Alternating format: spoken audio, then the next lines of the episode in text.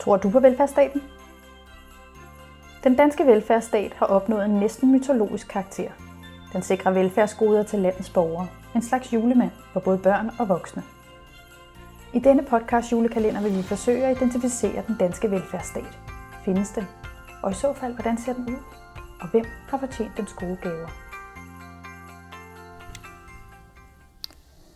Det moderne menneske er på mange områder sat fri fra tidligere tiders strukturelle rammer. Det åbner mulighed for selvrealisering og stor personlig frihed for individet, men samtidig et næsten overvældende ansvar om at træffe de rigtige valg. Det stiller store krav til os som menneske, og robusthed er også blevet et af tidens helt store modeord. Det er blevet et næsten magisk mantra, der skal beskytte os mod alverdens diagnoser og dårligdomme. Men er robusthed virkelig en tryllestav, der kan redde os og ruste os til livet i et globaliseret konkurrencesamfund? Og er robusthed et individuelt udviklingsprojekt, eller er det noget, der udvikles i fællesskaber? I dag taler vi med filosof Ole Fogh Kirkeby om modernitet og robusthed. Velkommen, Ole. Tror du på den danske velfærdsstat? Det vil jeg sige, at jeg gør. Jeg gør det i den forstand, som rød og blå blok, det hed det jo ikke dengang. Øh, de borgerlige og de røde blev om efter 2. verdenskrig, at en menneske, der kommer i kan man sige, uh, uføre, øh, uden at være decideret selv for, for uh, skyld i det, skal reddes af samfundet. Og hvad ser du så, det var dengang, hvad ser du som velfærdssamfundets rolle i dag? Altså velfærdssamfundets rolle er, er, er formet af, at denne definition afhænger af, hvordan man opfatter en borger.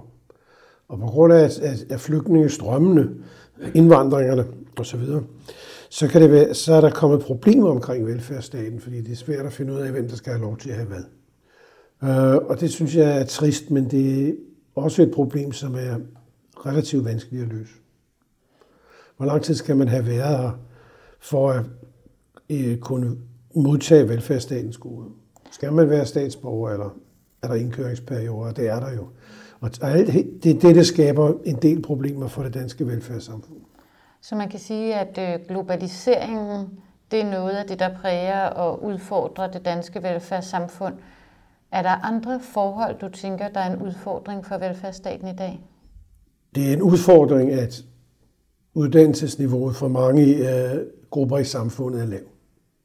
Og det vil sige, at der er meget ungdomsarbejdsløshed og mange, så at sige, fremtider, som ikke findes. Nogle mennesker kan sætte disse fremtider i deres egen hånd øh, ved at opbygge deres arbejdsvirkelighed, deres sociale virkelighed, psykiske virkelighed på initiativer. Men mange kan ikke gøre det selv. Og det synes jeg er et stort problem. Selvom der gøres en meget stor indsats for, at det skulle lykkes. Kræver det også robusthed af de unge mennesker? Ja, robusthed er sådan et kompliceret begreb. Øh, det, det vil sige, det kræver det, der ligger til grund for den positive form for robusthed, nemlig mod. Jeg ved ikke, om man kan lære mod. Nej. Det kan man vel kun gennem de succeser, man har med at forsøge på at udføre det.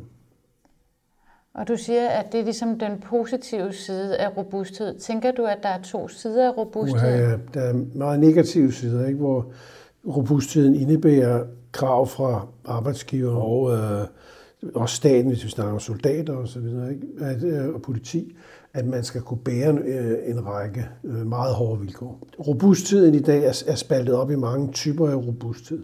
Og der er nogle af dem, som vi må se på som værende positive, men der er også andre, som er relativt negative. Og det er, hvis robustheden indebærer, at, at folk finder sig i alt. Det er der nemlig mange, der gør. Især på arbejdspladser i det offentlige, administrationen, hospitalerne. Så du ser, at der er nogle arbejdsgrupper, som, øh, hvor der kræves en særlig form for robusthed i den offentlige sektor, end der gjorde tidligere? Helt klart øh, i sundhedssystemet. Der skal du yde langt, langt mere. Altså de nomineringer, som, som satte ind ved, ved sygeplejestrækken for nogle tid siden, ikke?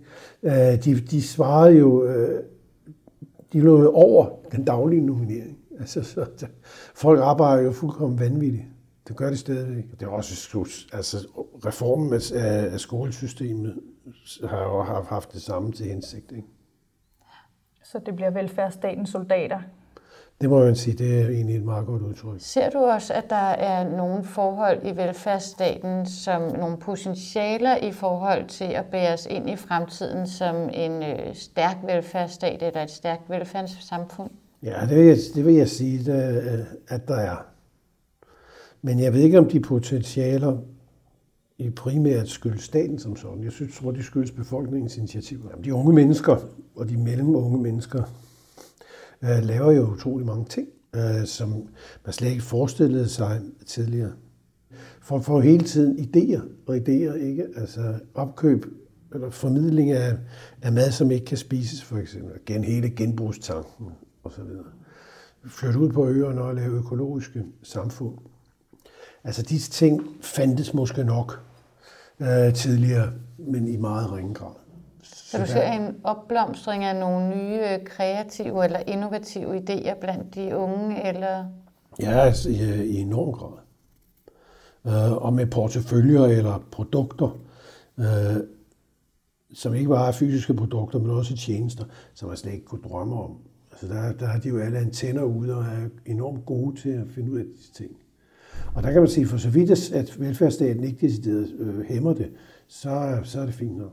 Det skal jo heller ikke ske med velfærdsstatens støtte, fordi den støtte, den kan give til øh, entreprenører, innovatører, hvad vi kan kalde dem, det er, det er jo minimalt. Det kan bare lade, prøve at lade være med at sætte for mange hindringer i vejen. Ja. Jamen, øh, tusind tak, fordi du ville dele dine tanker med os. Og rigtig glædelig velfærd. Ja, glædelig velfærd.